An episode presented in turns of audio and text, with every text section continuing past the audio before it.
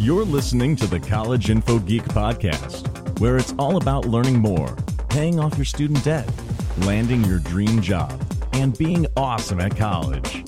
Now, here's your host, Thomas Frank. Hey, everybody, I'm Thomas Frank, and welcome back to the College Info Geek podcast. This is episode 40, and if, like most students, you're hoping to get a job after you graduate, then you're definitely going to want to listen to this episode. So, if you have seen my list of essential books for students on the website, you'll know there's a book there called Confessions of a Recruiting Director. And I found this book as a freshman in my university library. I read it, and it was probably the best resource I found early on in my college career for learning the technical nitty gritty details of the job hunting process. So the book taught me how to write my resume better, how to structure a cover letter and make it interesting, the importance of sending thank you letters to people in the interview process, all sorts of interesting details that really helped me to be a better job seeker. And they really helped me to get lots of internship interview requests and eventually to get the internship that I did. So if you're interested in learning those things, then uh, this episode is going to be very interesting to you because I'm interviewing the author of that book, Brad Karsh. So Brad is the author of that book. He's also the author of a new book called Manager 3.0, which is a book about millennial managers and is helpful to read if you're looking to learn the soft skills that newer managers are going to be looking for in new hires going forward.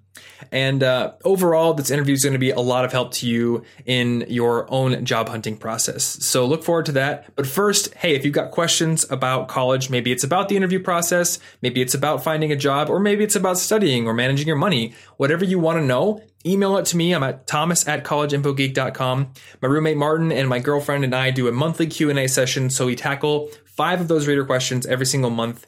And if you want to get your questions answered, then all you got to do is send them over. I also try to personally answer them when I can. So uh, send them to me via email or you can send them to me on Twitter. I'm at Tom Frankly over there. Either way. Um, send your questions over. And if you want to get the show notes for this episode, you can find them over at cigpodcast.com. You can either listen to the episode on the brand new podcast player I've got there or find the episode 40 link where you can find links. You can find the tools we mentioned. You can find links to subscribe to the show if you want and all sorts of other stuff. So let's get into this episode with Brad and learn how to become better job seekers. Welcome to the show, Brad. Thanks for having me. Yeah. So this is the 40th episode of my podcast, and it's funny that I haven't had you on the show yet because you're the person that really solidified my understanding of the details involved in getting a job, uh, whether it be the resume writing or the thank you notes or the uh, networking techniques.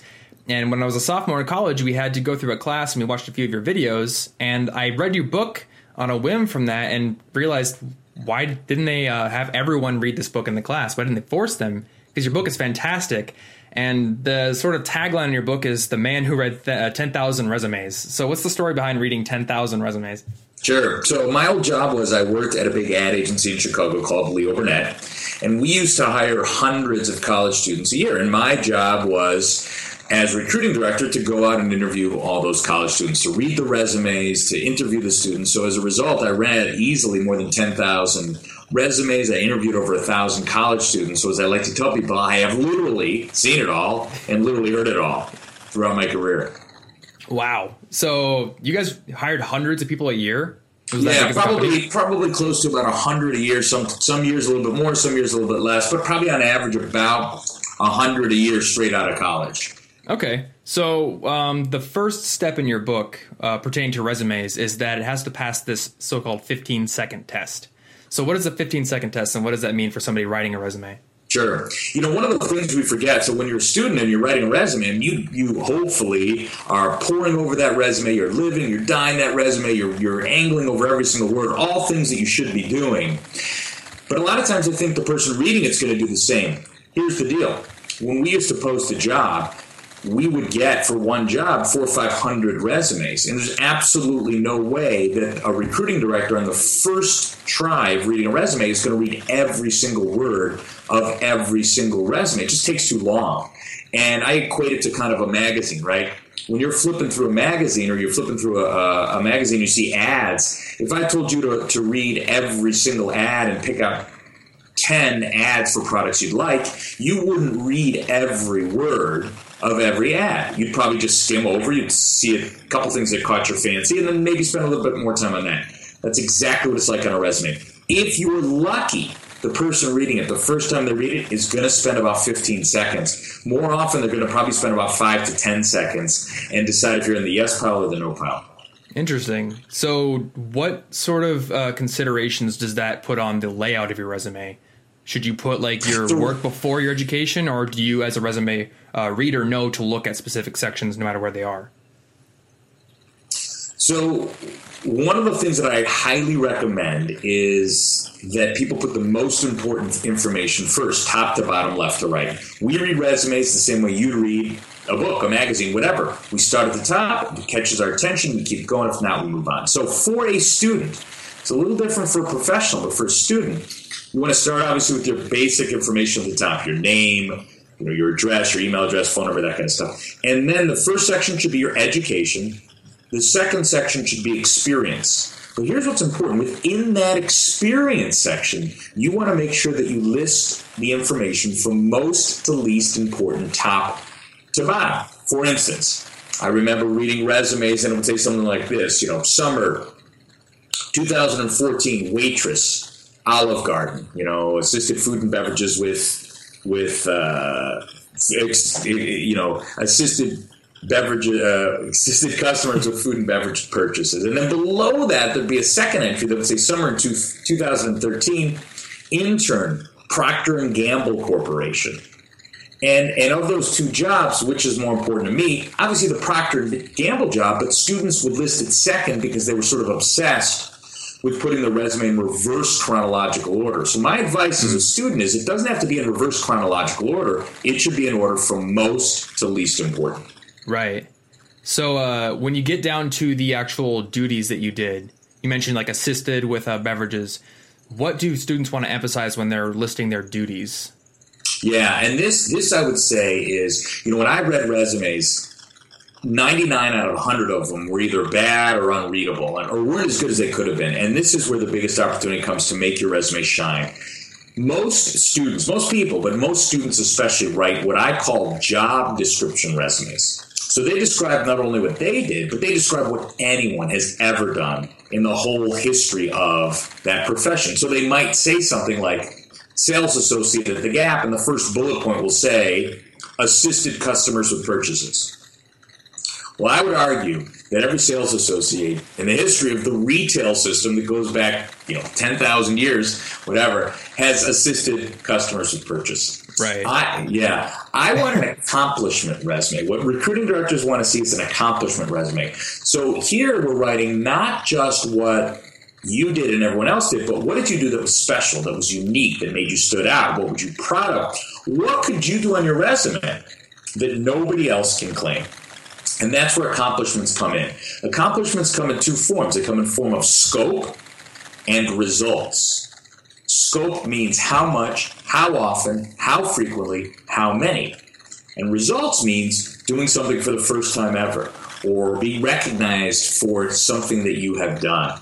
If you're tracking with me, it's all about numbers, numbers, and more numbers. Mm. So I'll redo that scenario. Instead of saying GAP assisted customers with purchases, you could do it a bunch of different ways. You could say assisted more than 500 customers with purchases totaling $100,000. That's great. Or ranked third out of 17 sales associates in September sales.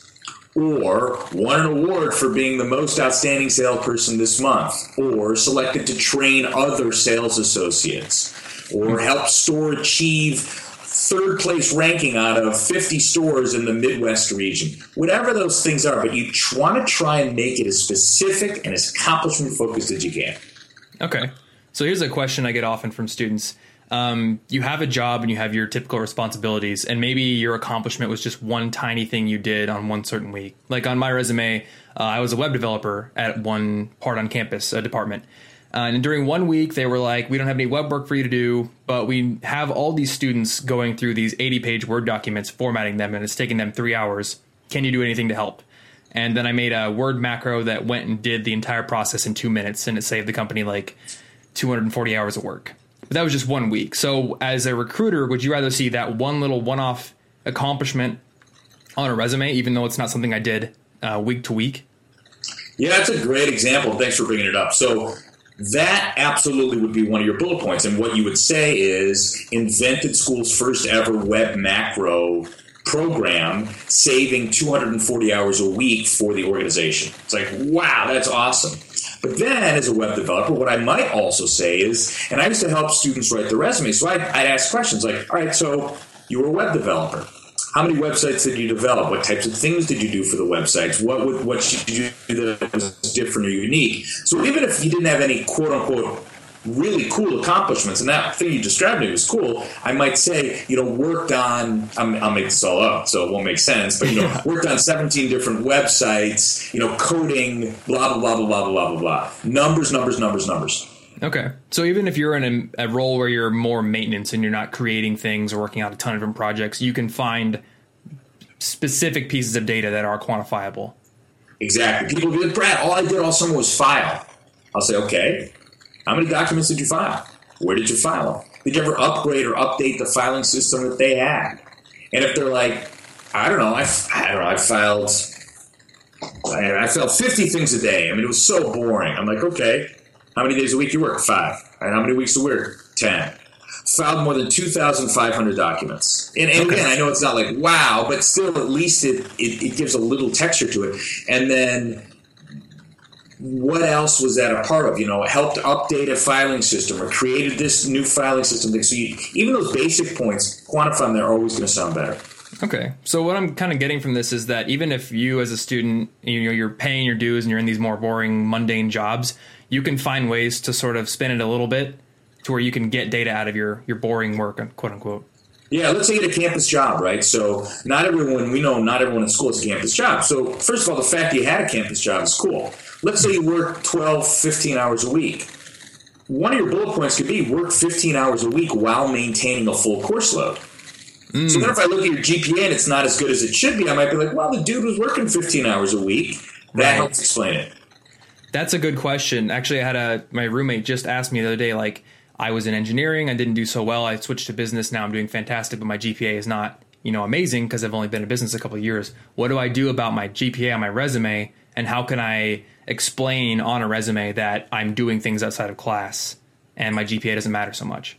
Yeah. So a couple things you could do. One, especially in the instance of your roommate, you can list your GPA a couple different ways. You can not put it on at all, but if it's not on there, we assume it's pretty bad. Mm. Uh, the general rule of thumb is, and it'll vary by industry or business or even companies, if it's 3 2 or above, leave it on your resume.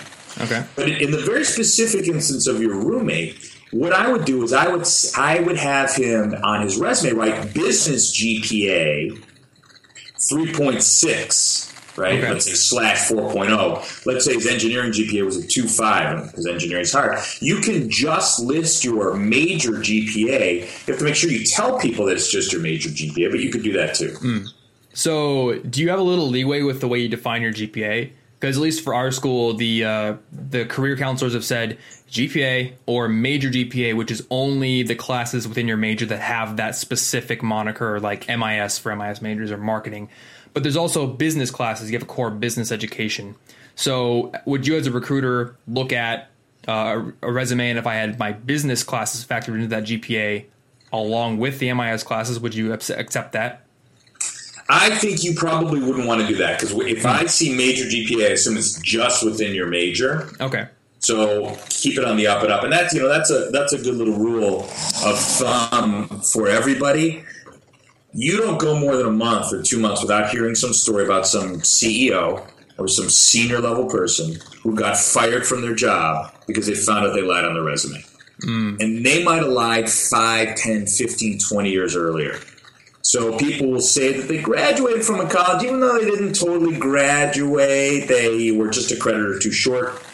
People find that stuff out, they get fired. A couple years ago, the CEO of Radio Shack was fired. The head coach at Notre Dame was going to be George O'Leary back a few years ago, but they found out he lied on his resume. Four days after they hired him, they fired him. He ended up at University of Central Florida.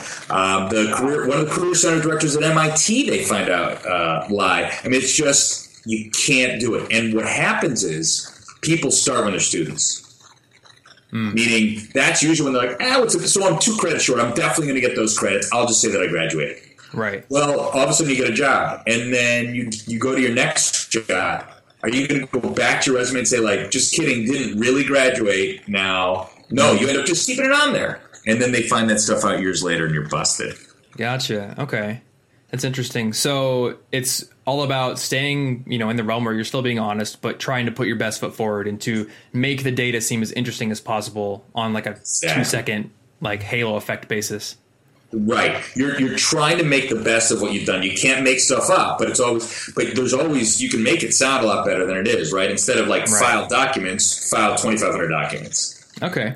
So I got two cases with resumes that I get asked about a lot. Uh, I'll start with the first one because it's probably easy. So, uh, you know, I get an email from a freshman and they're like, I want to get an internship, but I haven't done any work yet. Like, I've never had a job and my resume is basically going to be blank other than my education. What do I do? Like, do I just hand in a half blank piece of paper or what can I put on there to make myself look better? Yeah. So the first section of your resume is education. The second is experience. Not necessarily work experience, but experience. And even if you haven't worked, there are a lot of people who've done a lot of things that are important experiences that may not be qualified as jobs. So, leadership positions you've held, extracurriculars you've been involved in, class projects that you've done, things like that can all fall onto the experience section. So let's say for that freshman, he's going to be writing stuff that he did in high school on there. So let's say for that freshman, he was, you know, vice president of National Honor Society, or he was captain of the football team, or he held some kind of volunteer position. Those can all go in your resume under experience, and you could write a couple bullet points. Like, and, and same theory. What did you do as vice president of Honor Society? You know, created a new give back day that helped amass more than 1,000 community service hours from our high school. Okay. So, yeah, all that stuff works for experience too, even if you haven't had jobs. So it's all about finding that data, even if it's not something you were paid for. Right. Just because you didn't get paid to do it. And again, I'll give an example. So, you have to think about what's most relevant to the person reading your resume.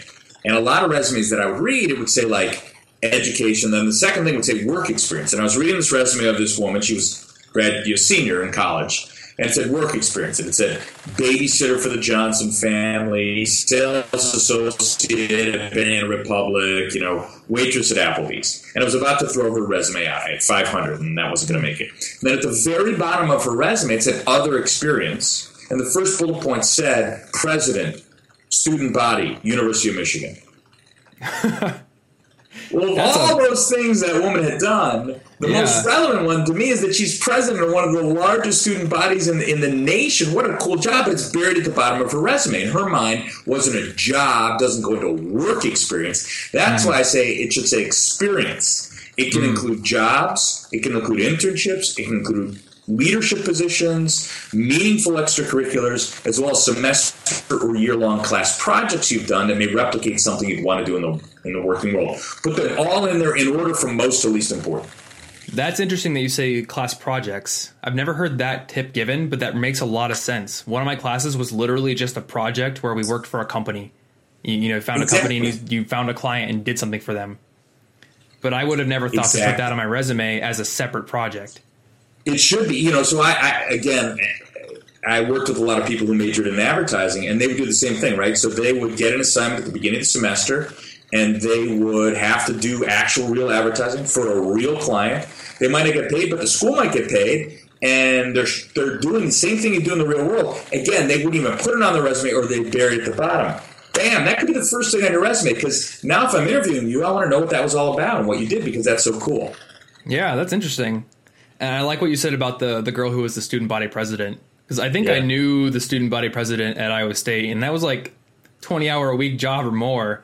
You're not getting paid for it, but that's that's some heavy experience. Absolutely. So um, I'm going to use a heavy-handed transition here. Speaking of, he- of heavy experiences, what if uh, you're in the other boat where your resume is like super long, like you're a success robot and you've been doing everything in college, and uh, you know you get the typical advice to put what's relevant on a resume.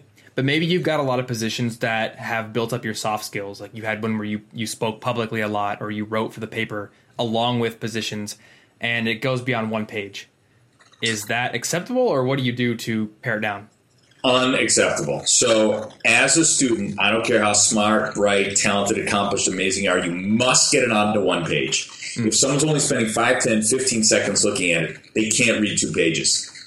And I have met tons of people who are super accomplished, and I love that. I love that. What's most important? If you go back to my original analogy, I talked about how your resume is kind of like an ad for you, right? Like you flip through a magazine when you read an ad in a newspaper, when you read nobody reads newspapers, excuse me. When you when uh, you you read an ad in a magazine, and I know no one read magazines either, but it's easier analogy.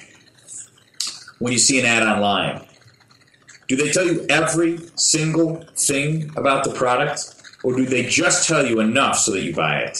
Right. You see an ad for a car. Does it say, here's where it was built, here's why it was built, here's what the composition of the steering wheel is, here's what the composition of the tires are, here's why the. No, they say, all this luxury for under 40000 Yeah. So your resume has to be the same way. Pick and choose. What are the five things, five major, most important accomplishments that you had. Write about them in a meaningful way in your experience section. You have you can have some room for extracurriculars towards the bottom, but just pluck out the most important things, not to you, but to the person reading it. That's right. what's going to be important. You got to think about what the person reading it is going to think. It's kind of like writing headlines, actually. You know, exactly. I can write a 2,000 word article, but on Facebook, people are only going to see the headline. Exactly. good. So, uh, you know ads they they use taglines like that or they also use storytelling and i think storytelling is a thing that you would do in the cover letter. So you get this resume and a lot of the cover letters i've read from friends have been like a rehash of the resume. How do you avoid doing that and how can you make your cover letter interesting and also like an engaging hook for a recruiter? Yeah so i, I told you i probably read 10000 resumes. Most of them had cover letters. I've read fewer than 100 cover letters. Really yeah, because everybody writes, as you said, exactly. They write the exact same cover letter. They say, to whom it may concern, or Dear Mr. Karsh, I am applying today for the job as the Assistant Account Executive at Leo Burnett, which I saw posted on blah, blah, blah, blah. Blah. As you can see from my attached resume, I went to Iowa State University. As you can see, I graduated with honors. As you can see, I had a blah, blah, blah, blah, blah, blah, blah, blah. So think about storytelling is a great way to talk about it. Think about storytelling as a tool for your cover letter. Your cover letter should be short. It should be interesting. Most of what I see are four page, uh, full page, four paragraphs, block type, single space. It's just black. Make it 14 sentences long and tell a story. Maybe it's a story about how you got interested in the field. Maybe it's a story about why you'd be good at something in the field. Maybe it's a story about a unique experience that you had. So I helped someone write a resume uh, cover letter. She was applying for a job in advertising, and again, in getting to know her and talk to her, her story came unfolded, and and the first paragraph of her cover letter was two words. It just said baby food, and then the hmm. next paragraph said, "Yes, baby food got me interested in advertising." And then the third paragraph said, I was a sophomore taking my first campaigns class, and we were studying Gerber versus Beech-Nut. I loved it. I loved the creativity. I loved the fact that every day was different, and I loved that you could fundamentally impact the way people behave. From that point on, I knew I had to work in advertising, and everything I've done has led me to where I am now. You know, here's yeah. my information. Hope to talk to you soon. That's the way to do it. Yeah. You know, it's funny yeah. when you think about it because if you open your credit or your cover letter with "I'm applying for this," I saw this there that's like somebody walking behind you and narrating like your day coming into work. You know that they're applying for the job. You know they probably saw it on some job board. Like that provides no new information. It's just fluff. Right. And and again, imagine you have to go back to the mindset of the person reading it. So reading hundreds, thousands of them. So if they all say the same thing, it's thrown away. If you pick up something that says baby food, are you going to throw it away? No, you're no. going to read it, right? You're going to, you have to read it. You're almost legally obligated to read it, right? Mm-hmm. And, and you at least get a little. There were people that I interviewed with great cover letters but lousy resumes. Right. So it's a it's a huge opportunity for people that often goes missed. And you said there were people you interviewed that had lousy resumes but great cover yeah. letters. Interesting. So I read the cover letter. I'm like, this is an awesome cover letter. I'm like, eh, the resume's so so, but the cover letter's so good. I want to interview him and talk to him more and get to know him. Interesting. And did you ever end up hiring somebody who was uh, that kind of a case? Yeah, I did. So be, because there's tons of qualified people, it's just who's got that right connection, who who's going to be the one that you pull out, and sometimes that can be enough to help you get the interview and then the job. Interesting. Okay, so we got resumes, we got cover letters covered. Um, one of the things I see online all the time is these lists of the skills that employers are looking for in new graduates, and technical capability is often like in the lower, like bottom around seven or eight or nine. What are the dip, like type of skills that you as a recruiter were looking for uh, in graduates? And was like technical ability really high on your list Personally, no, not for the positions I was hiring for because there wasn't a ton of technical ability. We were going to teach you stuff, mm. you know, engineering, computer, that sort of stuff, graphic design. Even yeah, there you you need to have obviously a fair bit of technical knowledge. But for a lot of jobs, you know, consulting, for marketing, for advertising, and even for many many others, general business management, they're going to teach you their way. So they want people who are hardworking, who have a great attitude, have the ability to work with others, strong leadership skills. Those kind of, if you call them soft skills, are really important. Mm, okay. Um, and I would guess that like independent ability to find solutions on your own is probably one of the biggest things that you're looking uh, into the pool of college educated applicants for because they've sort of demonstrated a little bit of that ability just by graduating. Right, right. Yeah. So yeah, independent thinking and work is is hugely important as well. Yeah, when I was in high school, I I got a job at an insurance firm, and I realized now like I was kind of a bad employee because I was so scared of messing something up. I would constantly ask the boss like, "Is this how I do this? Is this how I do this?" And I, I realized now I was probably creating more work for her than I actually did for her and yes. now I would prioritize that like in, insanely. Just the ability to find a solution on your own and execute it without bugging your boss over and over again is probably a big thing.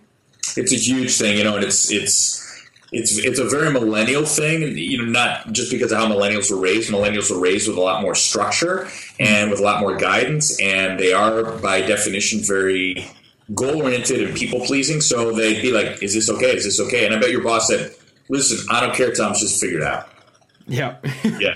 Right. I, I actually remember that. and you know, like you're, I don't know, at least in my case, I was so afraid of making a mistake. Right. But you do make mistakes. And it's Everybody makes mistakes. Yeah. You just got to own up to it.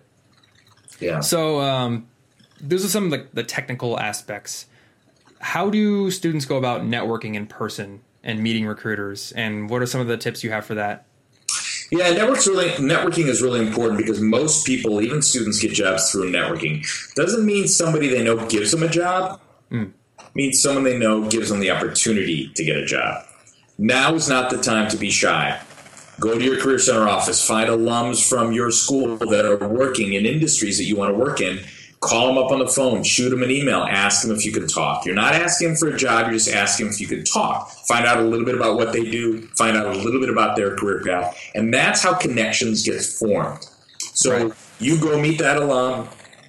He might even be a year or two older than you. You go meet that alum, you chat, you grab lunch. He says, you know what, I kind of like this guy. And the next time there's an opening, HR is like, does anyone know anyone?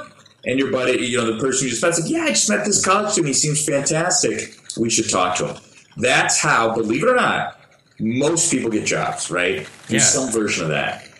You know, it's interesting. Uh, on I saw on a website the other day, there's an ad. It was like, learn how to tap the hidden job market. And it's kind of spun as like, ooh, there's like this secret cabal of people, like all the great jobs are up in the secret market and they're not on the job boards. But really, it's all about like perception, right? Because as a, as a student, we think that the jobs are up on a board they're just going to hire the best person possible. But as an employer, you realize we're busy, we don't know who to trust. We're probably going to go for people we know first, or people that we know uh, can find their connections and vet them. So that's really the I, hidden market, right? Right. That's exactly what they're talking about. So, told you I did recruiting. I told you we posted a job. We get 500 resumes. I'd probably go through that stack of 500 and pull out four or five resumes, the best four or 500 out of there. Uh, four or five out of 500. Mm-hmm. Your odds aren't very good, right? One out of 100. Every time we had a job opening, I had a stack of 500 resumes, and then I also had another stack of 10 resumes. And these were resumes that had been sent to me by somebody. anybody at my company, from the CEO on down, and it might say, "Hey, I just met this woman, Brittany. She seems really awesome. We should talk to her next time we have an opening." Or, "Hey, my son is friends with this guy Thomas from Iowa State. Seems like a great guy, looking for a job in advertising. I'm fraternity brothers with this, per-, whatever." Right? Just a little note, and exactly to your point because I knew them in some way, shape, or form, or someone at my company did, I'd probably go through that sack of 10 and pull out five. I wouldn't pull out all of them, but I'd pull out five. And I always say to students, do you want to be in the, do you want to be five out of 500 or do you want to be five out of 10? And networking, all networking is, is getting you out of the stack of 500 and into the stack of 10. I remember that part in your book actually really vividly. And I was Yeah. like, that that is the thing right there. And it makes sense when uh when somebody who I'm friends with online wants to meet somebody else, they'll ask me, "Can you introduce me?" instead of just cold emailing them, because it's a lot more successful. Like, that, oh, I'm getting an uh, uh, email from somebody I know, and it's awesome, and you're vetting that person. Yeah. So that's awesome. So um, one last question before we start closing out. You talk in your book about thank you letters and the right way to do it. So how do you properly thank an interviewer after you get done with an interview? You want to make it interesting. You want to make it personal, kind of like a cover letter. And most people write the same thank you note. You know, dear Mr. Johnson, it was a pleasure meeting today. The more I learned about the company, the more I seemed intrigued. Uh, I hope we have an opportunity to work again together. Thank you so much, Brad Karsh. Make it a little longer, not crazy long, but it's always great if you can reference something. So, dear Mr. Johnson, I really enjoyed our talk today. I, I, it fascinating to talk about the differences between, you know, civil engineering in England versus the United States. And it seems that there's some fundamental differences that are critically important. As you can see from, you know, I just want to reiterate that I'm very excited about the job and given my background in X, Y, and Z, I think I'd be a perfect fit. I look forward to talking soon. So, so reference something that you mentioned in the interview. Get it to him quickly. So I think you should email a thank you note within 24 hours or less of the interview because people make decisions quickly. And and what you may have to do if you interview with three or four people, three or four different thank you notes to each one, ideally referencing something you talked about in the interview. Right. So you should probably either get a business card or immediately write down their names when you meet them. Because I've Yeah. had friends where I'm like, "So, are you going to email out thank you notes?" And they say, "Oh, I don't remember the names of the interviewers." You absolutely great biggest- advice. Here's what I do. I ask for their business card. Well, not that I do it because I'm not interviewing out of college anymore. But I ask for their business card. When I'm walking to the next interview, I jot down a couple notes on the back of that card so I don't forget. Because if you interview with three or four people, you will think you will remember, but you'll forget. You'll be like, wait, Yeah. who did I talk about that thing with? Jot down a couple notes, helps you remember. Short-term memory is bad. And what I found is interviewers don't mind if you take notes. They probably would think that's a good sign. Yeah, right. I mean, you Not- maybe not during the interview itself, but between interviews, I think that's cool. Right. And I think you might have mentioned sending thank you notes to like secretaries and gatekeepers and things like that as well. Yeah, I mean, if you have the time or inclination, it's a great idea. If you got to know somebody, so sometimes you'll show up and they're really late to get you, so you end up chatting with the receptionist for a half hour. Or sometimes there's somebody from the office who's the assistant to the person you're interviewing with who spends a lot of time like setting your travel up, setting your schedule. I always think it's a nice idea to send them a quick little note and just say, hey, thanks for taking care of me, or thanks for being so kind, or man, you, you booked me all that travel and it worked out perfectly. The hotel was beautiful. I really appreciate it. Yeah. It's funny. One of the things I noticed, you know, you don't notice this in college because you get feedback on everything. But when you're in the working world, there's less positive feedback than you'd think that comes your way. It's either just normal, you know, like this is good, uh, status quo's, you know, current, or something bad's happened. This is why you're getting an email. Most people don't get like you're doing awesome, you know, thank you so much. These kind of emails, and you're probably going to make a connect or make an impression if you do that. Absolutely. Absolutely. Awesome. And you said to email your thank you notes, right? Do you prioritize the quickness of that over a handwritten? note? Yeah, I do. I like a handwritten note, but you know, it takes a couple days to get there, so I think an email's fine. Okay. Or you could possibly leave it with uh, the gatekeeper or secretary or something. if Yeah, if you have time to write one, yeah. Interesting. All right. Well, hey, thank you so much for talking with me. This is awesome, and I think everyone should read Confessions of a Recruiting Director. It's on my essential books list. Um, you have another book which I haven't read yet, so if you want to talk a few minutes about that, I'm curious as to what that book's about. Yeah, so Confessions obviously is all about getting a job. The next book is about, I do a lot of work talking about millennials and helping millennials in the workplace. So the next book's about once you get the job, what are millennials going to be like as managers and how are they going to be different from other generations? So it's a, a, great toolkit for millennial managers on navigating that rocky road from being kind of an individual contributor to leading groups and teams. Okay. And do you think this kind of a book would be useful to somebody who's not necessarily looking for management yet, but wants to get that perspective? I think so. So it'd really be good for millennials at all levels. It's called Manager 3.0 a okay. millennial's guide to rewriting the rules of management. So it's it's a pretty cool, fun read. It also gets a lot into the differences between the generations in the workplace, which mm. every generation finds fascinating because it is so different. Yeah, that's interesting, and I'll definitely look uh, link the book up in the show notes. One of the things I've noticed is that you have your specific job role that you're that you're trying to pursue, and you're going to impress a recruiter if you can fulfill that. But you're going to request uh, impress impress a recruiter if you also understand the nature of the business and some of the other aspects that are outside of your specific role because then they know that you have the business in mind not just your job. Exactly. That's a great point. Awesome. Well hey man thank you so much again for coming on the uh, podcast. No sweat. My pleasure. Good luck and thanks a lot. Yeah All right. Well, I hope you enjoyed that interview with Brad. Once again, I really highly recommend reading his book, Confessions of a Recruiting Director. It really helped me as a student. And also, it's got example resumes and cover letters in the back of the book. So if you're looking for examples and something that you can go off of in writing your own, then that book is going to be helpful for you in that regard as well. Also, if you've got questions about college, anything ranging from study tips to finding a job to paying off your debt, you can email those to me at thomas at collegeinfogeek.com. We'll get those answered on the show. And if you want to find some of the best resources for being an awesome student and see the tools that I use in my own work, you can go to collegeinfogeek.com slash resources and find the tools that I recommend. Also, if you want to subscribe to the show, you'll get new episodes when they come out every single Monday and you'll also help bump the show up in the rankings on iTunes. And that is it for this week. So until next Monday's episode, stay cute. Thanks for listening to the College Info Geek Podcast. Grow your brain even more at www.collegeinfogeek.com.